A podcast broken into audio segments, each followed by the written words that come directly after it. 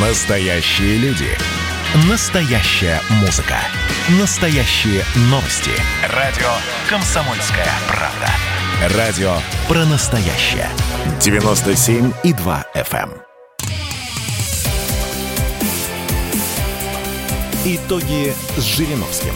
Каждую пятницу на радио «Комсомольская правда» Владимир Вольфович раскладывает по полочкам главные события уходящей недели. Здравствуйте, дорогие друзья. Радио «Комсомольская правда» вас приветствует. Я Валентин Алфимов. Рядом со мной Владимир Жириновский, лидер ЛДПР. Будем подводить итоги недели и прогнозировать, что будет дальше. Мы этим тоже занимаемся с огромным удовольствием. Здравствуйте, Владимир Вольфович. Добрый день. Владимир Вольфович, а разрешите сделаем такой небольшой ход конем и пойдем не по повестке к там какой-то серьезной политической, там Навальный или там еще что-то, Да. а давайте вот с хорошего, с приятного начнем, да? 14 февраля это Я воскресенье, готов об соответственно. этом. Да. 14 февраля это воскресенье, день всех влюбленных, день Святого Валентина. Некоторые даже в детстве меня поздравляли с профессиональным праздником, потому что Валентин, да. Вот. Да. А Как относитесь к этому дню? Наш он, не наш? Потому что много же разговоров о том, что, о, это не наше, надо запретить, не, не праздновать и все такое.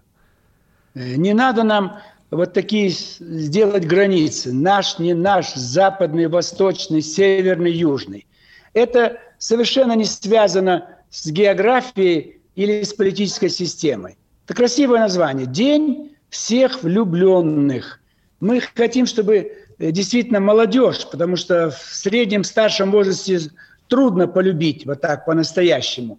Любовь – это нежность, это вот первый распустившийся цветок. А когда он завял, там можно подливать удобрения, что-то делать, но все-таки это вот э, первые чувства, они запоминаются на всю жизнь. Поэтому надо об этом говорить. Тем более он весной. Он не связан с какой-то системой. Ему э, там больше 10 веков этому празднику.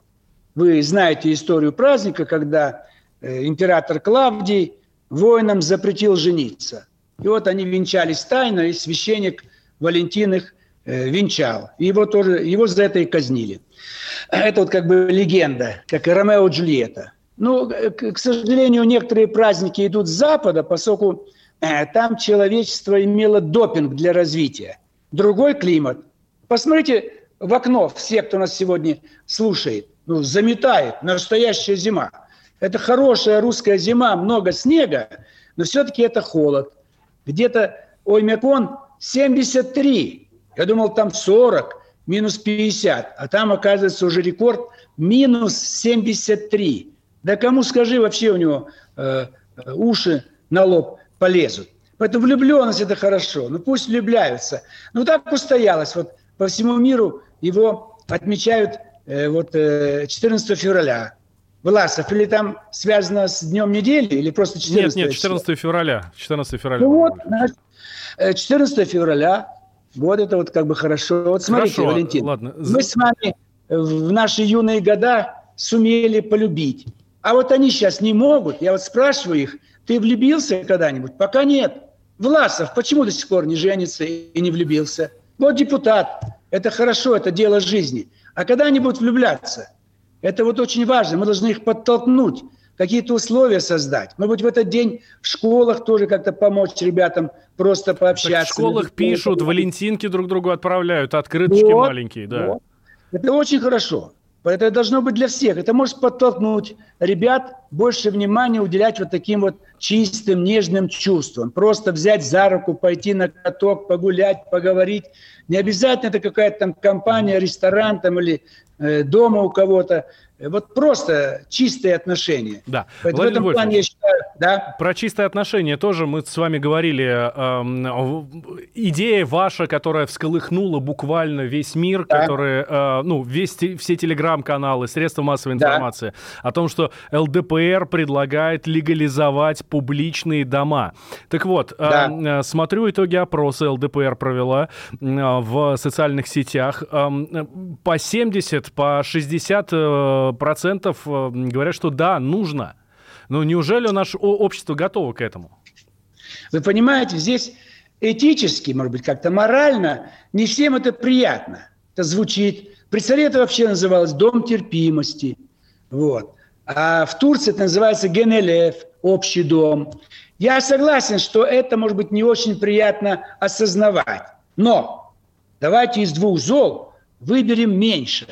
Но если большинство людей, которые ответили на вопрос, надо ли нам легализовать, то есть открыть публичные дома, большинство, больше 70%, они хотят этого. И это не какая-нибудь там грязь, какие-то там вот э, дела, связанные с э, падением нравов. Это физиологическая потребность. Вы понимаете? Люди питаются три раза в день, кто-то четыре, но обязательно. Люди пьют воду, люди спят. А это та же физиологическая потребность. Почему так стыдливо от нее отмахиваемся? Да, люди найдут что-то такое.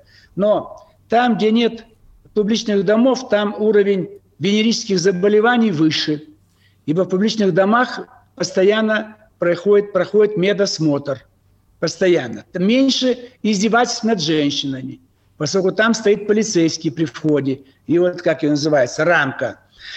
И это ведь не на Красной площади ставить, на окраине жилых массивов, где-то там Чертанова, Бескудникова, теплый стан, незаметный дом, так сказать.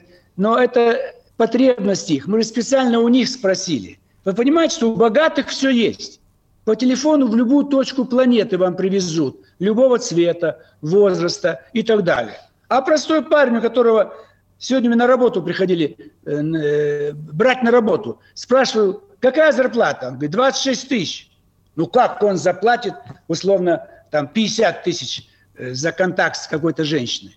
Он может дать тысячу рублей, тысячу, тысячу пятьсот. Вот такую. А их ребята хорошие, с огромным образованием и с религией связаны и не женаты. Да. Вот что они должны делать? Я напомню, это... Владимир Вольфович, нашим слушателям, что это не просто инициатива ЛДПР «давайте откроем а, публичные дома», а в прошлый раз, когда мы это обсуждали здесь, э, эта история всплыла в контексте того, что молодежи надо выплескивать энергию, и тогда они не будут на митинги ходить, да?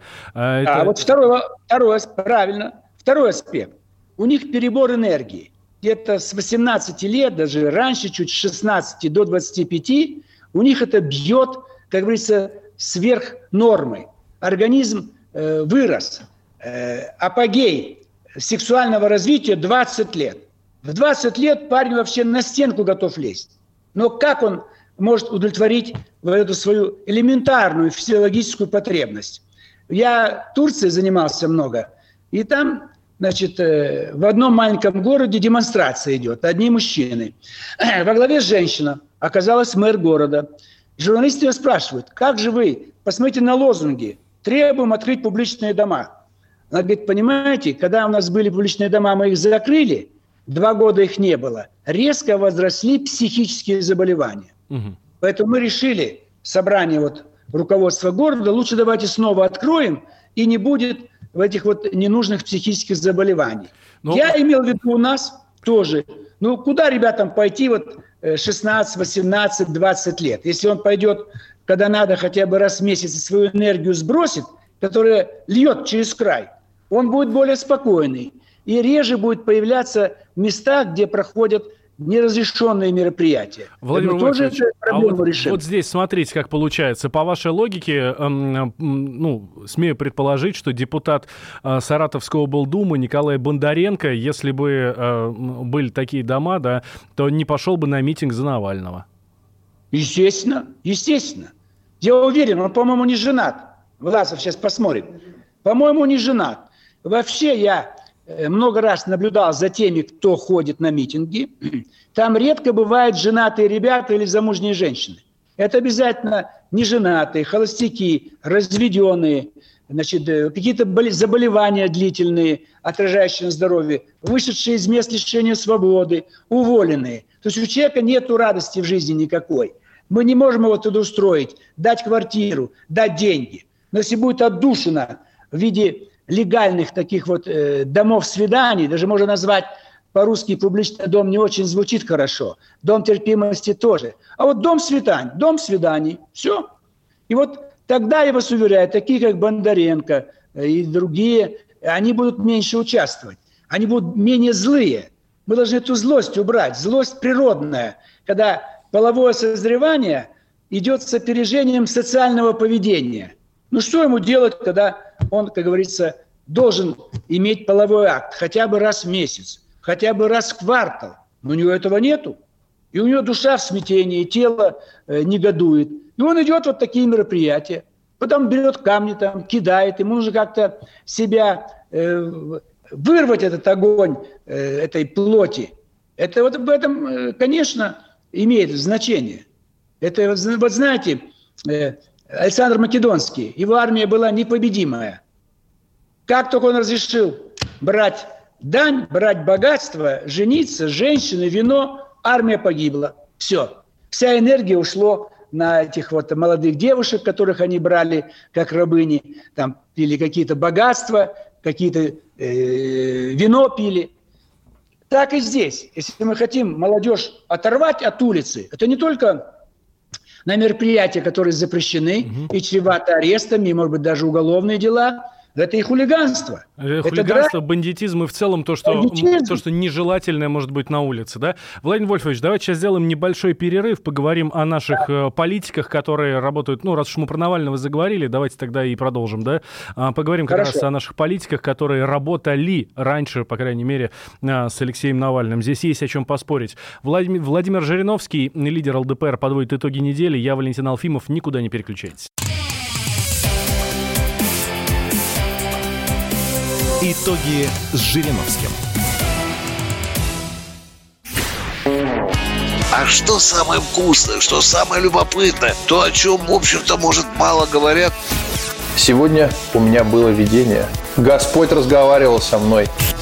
Все, праздники кончились, магия рассеялась. Кислое, ничего страшного. Вино из елок. С сахарком разбодяжим, и будет портвейн. Я наблюдаю и понимаю, к каким изменениям может привести расширение рамки. Предчувствие перемен. На радио «Комсомольская правда».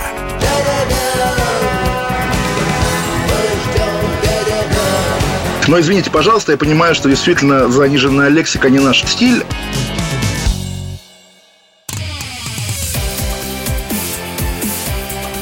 Итоги с Жириновским. Каждую пятницу на радио «Комсомольская правда» Владимир Вольфович раскладывает по полочкам главные события уходящей недели. Итак, мы возвращаемся в эфир радио «Комсомольская правда». Валентин Алфимов и Владимир Жириновский подводит лидер ЛДПР итоги недели. Эм, Владимир Вольфович, э, ну смотрите, да. да, смотрю подборку, да, э, и э, обращаю внимание, что многие э, политики, депутаты, которые сейчас, ну, достаточно, имеют достаточно серьезный вес, в свое время раз, э, общались с Алексеем Навальным, да. Вот я смотрю, в 2019 году он агитировал за КПРФ на выборах в do humor. Вот, и ряд депутатов его открыто поддерживали. А, тот же Валерий Рашкин да, в 2017 году во время отчета правительства задавал а, Медведеву вопрос от Навального о фильме а, «Он вам не Димон». Да? А в 2012 году еще тогда а, депутат Шаргунов вместе с Захаром Прилепиным, у которого сейчас своя партия, они с «Справедливой России» объединяются, тоже вели переговоры с Навальным о сотрудничестве. Но смотрите, как получается. Но, естественно, естественно, когда мы об этом говорим, что Прилепин пытался сотрудничать с Навальным. Все, это же клеймо. Клеймо однозначно. Но в 2012 году-то совершенно другая риторика у Навального была. Может быть, она была немножко другая, но его митинги на э, Сахарова, проспект Сахарова, да. все-таки уже его изобличали как желающего занять самое высокое место в протестных командах нашей страны. И в перспективе повторить оранжевую революцию, которая еще не случилась в Киеве, это будет 2014 год, но была уже в Киеве первый Майдан, 2004. И он уже был завербован в, в Америке. Он уже выполнял заказы. Я же помню его э, митинги на Сахарова. «Мы здесь власть! Мы здесь власть!» Да, еще он и... кричал «Хватит кормить Кавказ!» Это тоже его да, лозунг. Что там он? Он там уже опробовал всю серию лозунгов. Ведь туда Кудрин приходил, вы понимаете? И коммунисты приходили от Миронова, туда многие шли.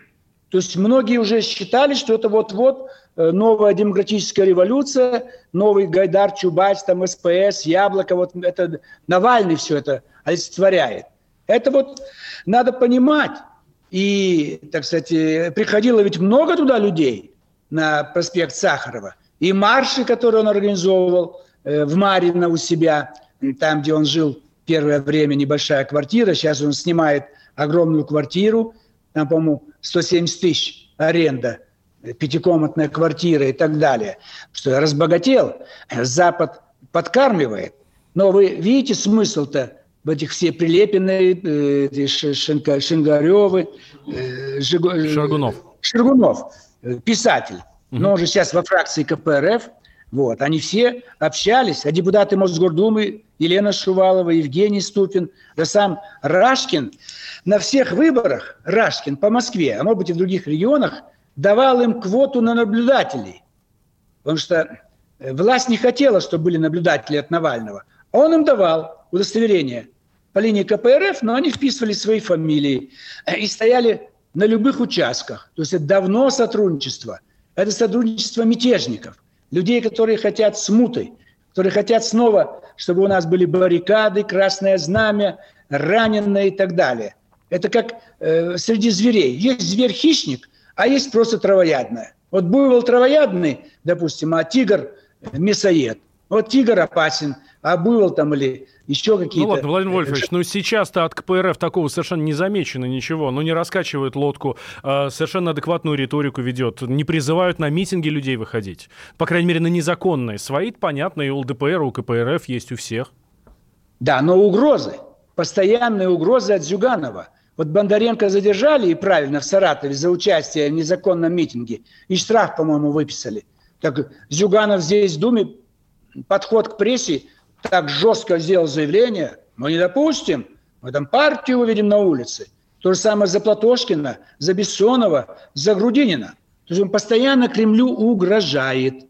По мне прошелся, что меня слишком часто по телевизору показывают. И я слишком часто критикую большевиков и советский период. И мы знаем, что было много хорошего, но мы хотим, чтобы была объективность, и при царе было что-то хорошее, и при советской власти – но сейчас он устарел, партия тише себя ведет, я согласен. Но лет 10 назад я жестко выступил и спускаюсь вниз, иду к своему ряду. И мимо коммунистов прохожу, говорю, ну что, дать вам автоматы, стрелять будете? Он говорит, да. У них сидят люди, которые говорят, да, мы вас всех перестреляем. Поэтому это да, Ну ладно вам, Владимир Вольфович, ну это, это ну, эмо, эмо, эмоциональное заявление было. Ну хорошо, никто же его не просил так говорить. Я что, где-то на дуэль вызывал? Я не, не Зюганова имею в виду, кто-то из них, из коммунистов. Да, мы вас всех перестреляем. То есть у них заложена страсть к революции. Вот у нас, помните, был в том же Саратове, этому городу не везет, Маслов такой. Он планировал революцию на 7 ноября 17 года. А? Мальцев, Мальцев такой был. И передача называлась у него «Артподготовка». По радио имел эфир и вещал. Я с ним поспорил. Он говорит, все, революция. Это у нас было в начале 17 года. Какая революция? Давай спорим. 30 тысяч. 7 ноября, он говорит, точно начнется у нас революция. Но он понял, что его арестуют, сбежал. Мне не нужны от него 30 тысяч, он проиграл. Но это вот такая категория людей. Но в то же Часть... время, смотрите, Владимир Вольфович, да. э, Навальный и другие либералы, они все-таки сотрудничают с Западом, который, конечно, очень хочет, чтобы у нас прошла революция. Те же КПРФ этого не делают. А хотя могли бы. А что проще тому же Зюганову какому-нибудь пойти в американское посольство, получить методичку и по ней работать и хорошо жить. Но он же вот, этого Валентин, не делает. Вот, Валентин, я вас и поймал. Зюганов каждый раз идет в американское посольство, если посол приглашает. Меня ни разу ни один посол не приглашал. А его каждый раз перед выборами приглашает американский посол. Ой, ладно, вам, Владимир Владимирович, меня тоже приглашал американский посол на какой-то вечер, и я туда ходил. Но не будете же вы меня э, упрекать в том, что я пытаюсь развалить страну? Валентин, разные вещи. Каждое посольство устраивает прием. Национальный праздник, какая-то годовщина, связанная с культурой. Ради бога. А когда посол один на один приглашает лидера оппозиционной партии с просьбой рассказать, какая обстановка в стране накануне выборов, это другое дело. Представляете, наш посол Антонов позвал бы кого-то из какой-то организации в Америке. Наши послы ничего не делают, и то нас послов обвиняют, что они вмешивались в выборные дела в Америке. Поэтому последние послы уже не приглашают. В любом случае, если встречи проходят, то тайно. Но лет пять назад прям сообщалось, и он подтверждал, да, Зюганова пригласил это посол, там фамилии сейчас не помню, Макфол был, до него, после него.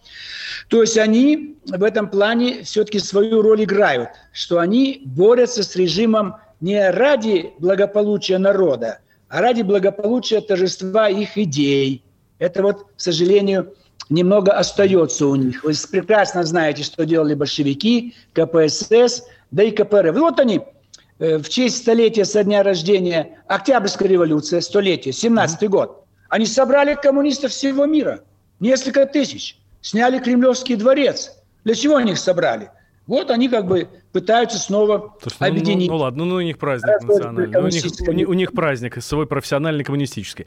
Ладно, Владимир Владимирович, э, есть еще много тем, которые хочется обсудить с вами. Вот на этой Давай. неделе э, заявление э, министерства, из Министерства сельского хозяйства очень сильно э, удивило. Замминистра сельского хозяйства Джамбулат Хатуов предложил открыть границу для мигрантов. Говорит, не, не, некому э, овощи собирать. Чтобы открыть границу для мигрантов, чтобы приехали и работали работали здесь в полях. Как считаете? Э, цифры разные называются. Где-то даже полмиллиона говорили, что надо э, сюда их ввести. Как считаете? Да, нет? Это опасно. Если надо, давайте снова студентов бросим, армию бросим. Просто люди приедут, которые временно без работы. У нас же 5 миллионов официально зарегистрированных безработных. Но если они приедут мигранты, во-первых, привезут болезни. Вот сейчас мы Танзанию открыли для туристов а там никого не прививают. И там огромное количество тропических болезней. Что будет у нас снова будет вспышка этих заболеваний? А это мы зовем прям полмиллиона, представляете, приедут. Из Средней Азии. Там свои болезни. Поэтому э, это опасно. И в этом смысле там мог, может начаться переворот в Средней Азии. Вот. И там начнется какая-то гражданская война. Там проблема воды. Таджикистан, Узбекистан, Киргизия, там высыхает все. Там начнется гражданская война, они вообще от нас не уедут. И будут требовать жилья, улучшения их материального положения. А это же 500 тысяч. Понимаете, кто приедет к нам? Молодые мужчины. Если бы они ехали с семьями и здесь бы укоренялись, пусть живут в пустых деревнях. А это приезжают молодежь. Ибо в мусульманских странах и Турция, и Узбекистан, Иран – 70% населения молодежь до 25 лет, а кое-где до 18. Самая горячая молодежь. У нас увеличится количество э, нападений, изнасилований, ограблений и распространение болезней. Поэтому не нужно этого делать. В этом смысле пандемия нам помогает. Все уехали по домам, и пусть там приспособятся. Другое дело, мы можем им дать заказ. Например, у них много э, овцеводства, коневодства, фрукты те же, бахчевые, шерсть, хлопок. Да мы у них все купим, вперед заплатим. Пусть только там сидят. Потом э, еще одна вещь, Валентин. Я разговаривал с товарищами, кто у нас борется с наркотиками. Говорит, нам тяжело с ними бороться. Ой, Владимир а Владимирович, а давайте них... вот здесь вот мы притормозим и начнем да. вот как раз про наркотики и про мигрантов, Хорошо. да, сразу после новостей. Владимир да. Жириновский, лидер ЛДПР, подводим итоги недели. Я Валентин Алфимов. Никуда не переключайтесь, после новостей мы вернемся, и вот там будет самое интересное. Итоги с Жириновским. Ну что, это хроники Цыпкина на радио «Комсомольская правда». Имеет ли право звезда напиться, принимать наркотики и вообще вести образ жизни, который не может послужить примером подрастающему поколению? Что делать в принципе с алкоголизмом? Ну, перебрал в барик. Со всеми бывает. Приехала полиция забраться на постамент, тереть э, каменный э, член и думать, что произойдет с тобой чудо. Звонит бабушка, она говорит, не имею никаких претензий к тому, что ты используешь мат. Можно не позорить меня на всю страну и вся в своем посте написать грамотно с мягким знаком. Известный писатель Александр Цыпкин ведет дневник специально для радио «Комсомольская правда». Без купюр и цензуры. Хроники Цыпкина. Слушайте по пятницам в 10 вечера по Москве. Я, правда, к сожалению, сразу сяду. Итоги с Жириновским. Каждую пятницу на радио «Комсомольская правда» Владимир Вольфович раскладывает по полочкам главные события уходящей недели.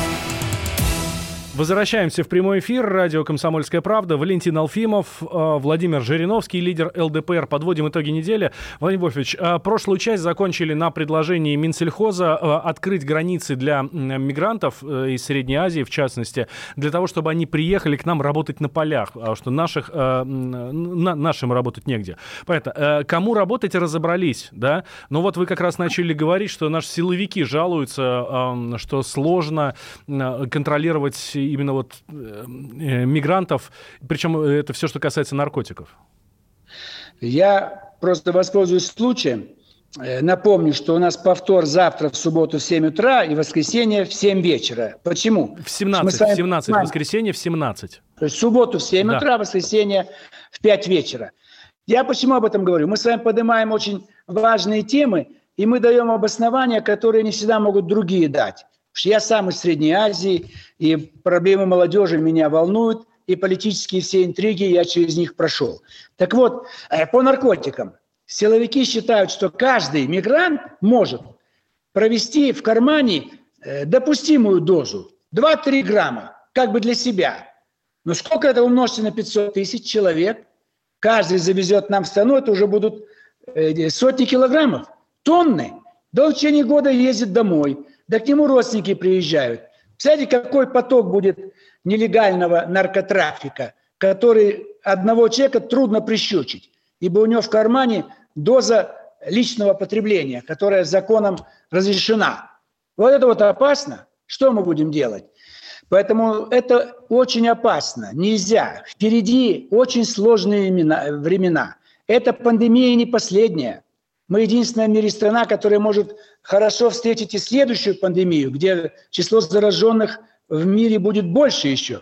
А э, с наркотиками нам что делать? Мы и так на границе с ними. Никто с ними не граничит, кроме нас. Афганистан, Киргизия, Таджикистан, Узбекистан, Казахстан. 7 тысяч километров открытой границы с Россией. Да нет такой, такое государства в мире, где была бы такая открытая граница – он в Америке стену строят не против наркотиков, а против мигрантов. Че американцы дураки? Она же уже почти достроена. Вся Южная Европа опутана колючей проволокой, там Сербия, Венгрия и другие, чтобы остановить потоки мигрантов. А нас, у нас их нет сейчас. А находятся чудаки, говорят, а давайте пригласим. Это что такое вообще? Это недопустимо. Ни в коем случае. Нам повезло, что они уехали из-за пандемии, Поэтому надо использовать нашу рабочую силу. Пожалуйста, позовите с Украины. Там сотни тысяч безработных. Они у нас заработают больше, чем в Польше на клубнике или в других западных странах. То есть рабочая сила есть. Но надо приглашать близкую по духу нам, по культуре, по языку и более безопасную. Поэтому в Средней Азии нельзя этого делать, ибо там впереди очень сложные отношения – тем более, что Афганистан это э, там постоянно будет война гражданская. Даже если американцы уйдут, натовские войска уйдут, там междуусобица будет всегда. А там, где стреляют, там и наркотики. Они уже сто лет воюют и дальше будут воевать. Они никогда не успокоятся. Поэтому ради безопасности наших граждан стараться не приглашать. Другое дело, кто-то приехал, работает уже, и говорят, надо, пусть работают. Ну хорошо, не будем их выгонять. Но зачем подавать идеи, давайте приглашать. Кто дал право этому человеку так говорить? Это должно решать э, Министерство внутренних дел, Федеральная служба безопасности. А то сельское хозяйство вы будете усиливать там деятельность, а потом мы получим с вами, э, так сказать, э, Кавказ времен Шамиля Басаева на огромном пространстве. И потом, как нам с ними, как их убирать? Как блокировать их деятельность. Ведь каждый день вскрывают скрытые ячейки, каждый день находят мастерские по изготовлению оружия. Вот на, вчера арестовали те, кто воевал у нас еще в 99 году, второй поход в Дагестан из банды Шамиля Басаева. 22 года мы их ловили. И вы хотите нам устроить э, в масштабах э, большой России вот подобные вещи. Там ведь тоже они могут оказаться э, бывшие члены банд формирований, которые в Сирии воевали, там могут быть э, перебежчики из Афганистана. Ибо наша Средняя Азия – это часть Афганистана. Это часть узбеки там живут на севере Афганистана, таджики, туркмены, хаз, хазарейцы. Это же, они же приедут сюда работать. Как вы определите, где узбек узбекский, а где узбек из Афганистана? Или туркмен и так далее. Это недопустимо. Мы так сделаем, что нас надо будет ФСБ в 10 раз увеличивать. И мы часть бюджета будем бросать, чтобы нейтрализовать бандформирование, которые будут в каждом городе. И поезда будут пускать под откосы. Этот товарищ тоже будет тогда помогать спасать, так сказать, мирную жизнь наших граждан. Так, от фонаря, давайте пригласим определенное количество на сельхозработы. Студентов давайте пошлем. С удовольствием поедут. У них у нас 7 миллионов. 7 миллионов. Армия у нас иногда имеет свободное время. Тоже за деньги. Давайте платить им. Вы же платите э, рабочим мигрантам. Давайте то же самое заплатим солдатам и студентам. И у вас будет перебор. Это работа сезонная. Уборка овощей. Месяц-два, все.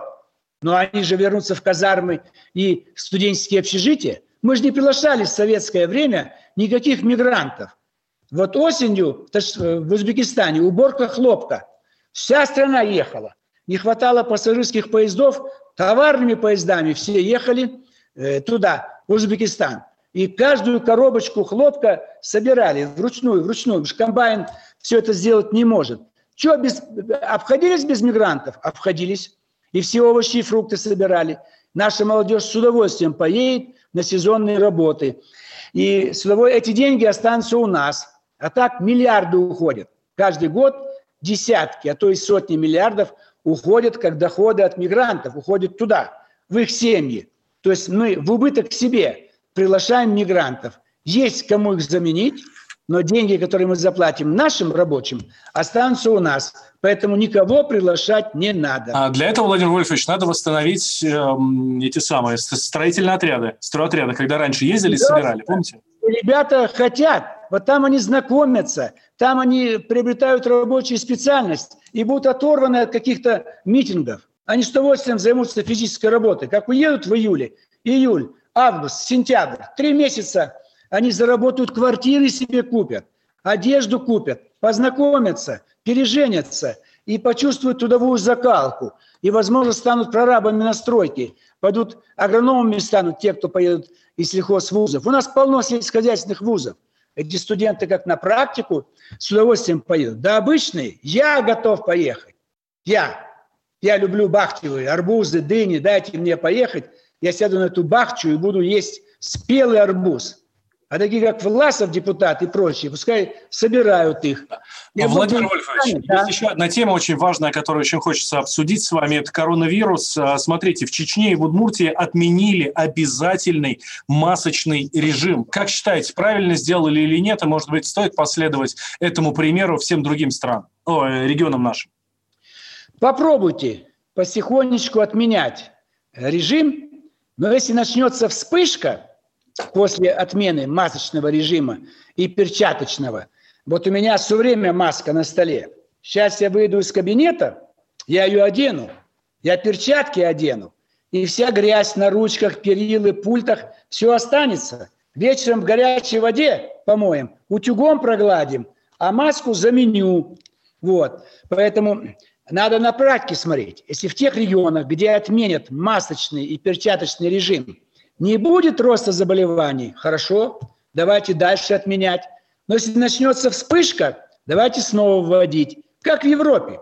То что-то снимают ограничения, то вводят. То комендантский час, то отменяют. То разрешают э, ночные бары, то снова сокращают. То есть там есть регионы, где слабая проходимость людей, которые не являются центральными. Вот Москва, центр, Петербург, там Воронеж, здесь Владимир, Смоленск. А там, где какие-то национальные регионы, где очень мало людей, мало контактов, вот, тогда там, может быть, это легче делать. Но Чукотки там, может быть, и не вводили масочный режим. Возьмите Чукчи. Какой там масочный режим, когда от Чума до Чума, там, не знаю, километр. Кто там будет контактировать? И в магазин не ходят они. У них э, все, олени там, да, свои продукты. То есть там, где мало контактов между людьми, нет стадионов, театров и так далее, это вполне можно делать. Идеальный вариант, чтобы потихонечку снять все ограничения. Но я думаю, что все-таки лучше сохранять, как говорится, до полной победы, ибо зараза может притаиться и снова вспыхнет. А Песков сказал, что к э, августу должны все уже... Э, встретить август должны с открытым забралом. Это вот буквально его цитата. Ради бога, будем все рады. И это конец лета и начало учебного года, торжественные линейки, молодежь вся идет очное обучение, и школы, и студенты. Будем только рады этому. Но пусть это решают врачи. Санитарные врачи – это главное э, чиновник в нашей стране до тех пор, пока мы не победим эту пандемию или просто отдельные очаги эпидемии гриппа.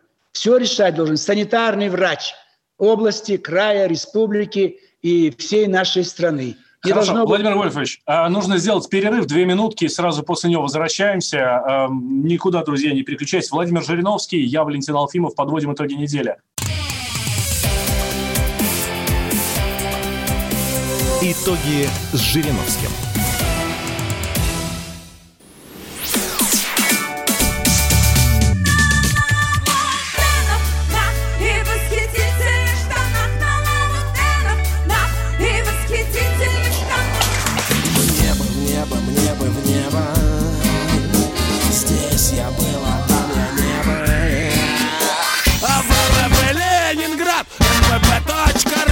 «Комсомольская правда».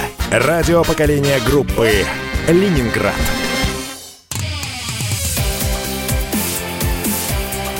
Итоги с Жириновским. Каждую пятницу на радио «Комсомольская правда» Владимир Вольфович раскладывает по полочкам главные события уходящей недели. Итак, мы возвращаемся в эфир радио «Комсомольская правда». Я Валентин Алфимов, рядом со мной Владимир Жириновский. Подводим итоги недели. Владимир Вольфович, а, буквально вот в режиме Блица давайте, есть несколько тем очень важных, которые надо обсудить. Очень важно ваше мнение. Смотрите, тут Сергей Лавров заявил, что Россия готова разорвать отношения с Евросоюзом, если Европа введет очередные санкции. А как на это реагировать? Все, железный занавес, до свидания?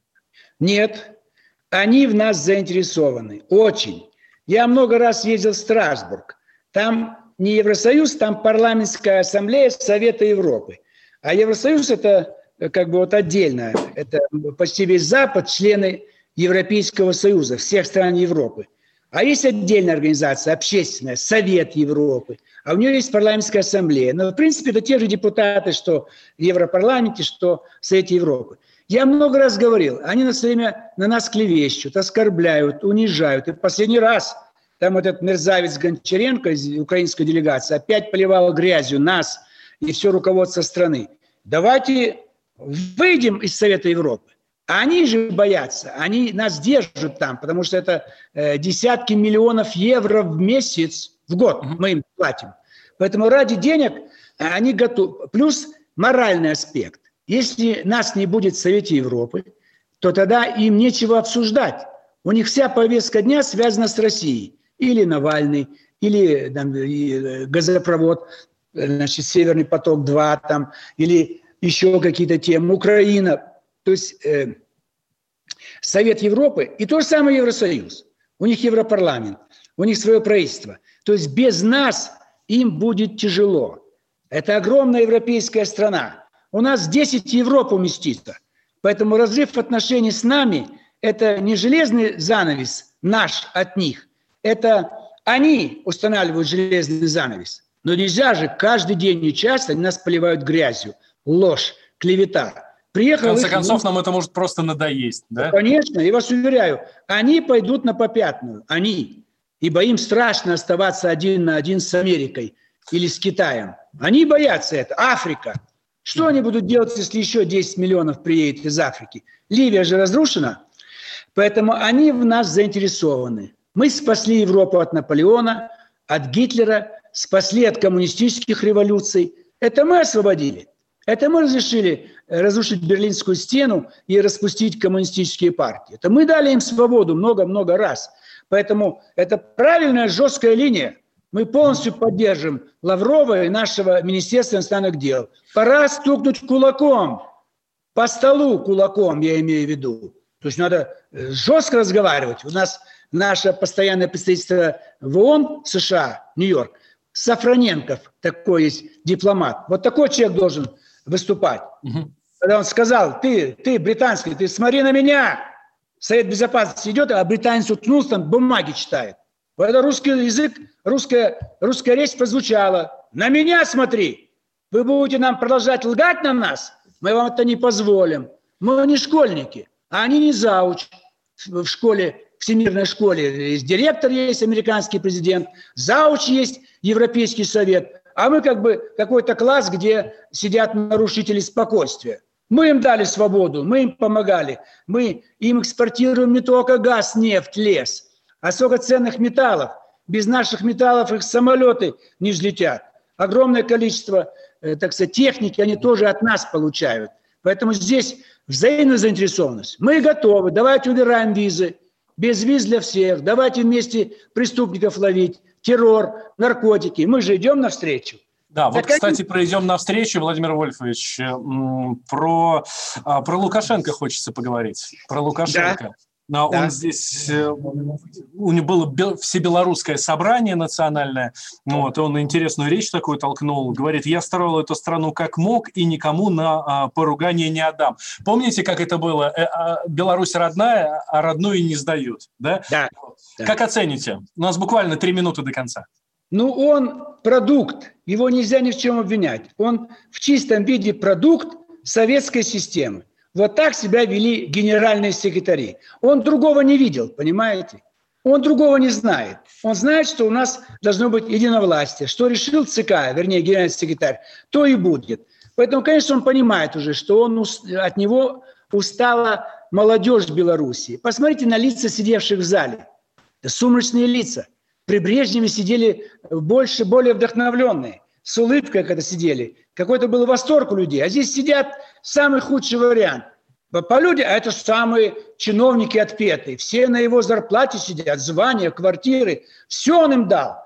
И он надоел. Люди устали от этого лица, от этих манер. Конечно, в конечном итоге он уйдет. Уйдет. В крайнем случае не получится переедет на постоянное место жительства в Россию. Но это продукт. Когда его избрали президентом, 94 год, меня спрашивали журналисты, вы за кого, Владимир Вольевич? Он мне сразу не понравился. Я говорю, я за Кебича. Он был тоже кандидат в президенты, бывший председатель правительства Беларуси. Такой типа Черномырдина. Из двух зол я выбирал меньше. Меньше Черномырдин в лице Кебича. Он мне не нравился. Он полуельцин, полунавальный, полугайдар, полу, там, не знаю, еще, так сказать, э, немножко радикал. Многовекторность внешней политики. Это что, ты халуем Запада хочешь стать? Живешь за наши деньги, но политика будет многовекторная. Значит, столовая будет в Москве, а гостиная будет в Европе. Там балы задает Лукашенко, танцует с кем угодно, а питание все Москва обеспечит. Так нельзя. Мы не против многовекторности, но с какой стати? Там у него лозунг был какой? Значит, э, э, единение, единство, э, развитие и независимость. Развитие согласен. Что за независимость? От кого? Александр Григорьевич, от кого у тебя независимость? Ты же к всебелорусскому собранию обращаешься. Россия, вот как бы родной брат, корми нас, мы младший брат. Так нельзя. Но в то же время 70% белорусов сказали, что они за интеграцию с Россией. Вот, вот, они все за интеграцию с Россией. Просто когда мы поддерживаем Лукашенко, то остальные 30 не хотят за нас голосовать и с нами быть вместе, потому что мы э, этого Лукашенко задерживаем у власти. Ведь давайте, вот мы в нашей Конституции ввели уже два срока, все, никакого третьего. Вот он 26 лет у власти. 10 лет прошло, уже другой был бы. 10 лет другой. То есть надо это сделать везде, повсеместно. Два срока, все надо уходить. Я имею в виду исполнительную власть. В оппозиции сидите хоть э, сто лет, но президент, губернатор и министры должно быть два срока, 10 лет. Ну, если у нас 6 лет, 12 лет. То есть он на это пойдет, но со скрипом, и будет терять часть молодежи. И это вот опасно. Люди не хотят, чтобы один и тот же человек управлял. Даже если был бы успех. Почему молодежь выходит на улицы? Они не за Навального. Они хотят что-то новое, новый лозунг. Им нужен кумир, понимаете? Молодежи нужен кумир. В свое время они меня считали кумиром, но потом меня заклевали, затоптали, и у них нет никого. То есть им нужно с кого-то брать пример. Лучший футболист, лучший музыкант, лучший депутат. С кого-то пример брать, понимаете? Ну, Лукашенко не является кумиром сегодня. Нельзя уже.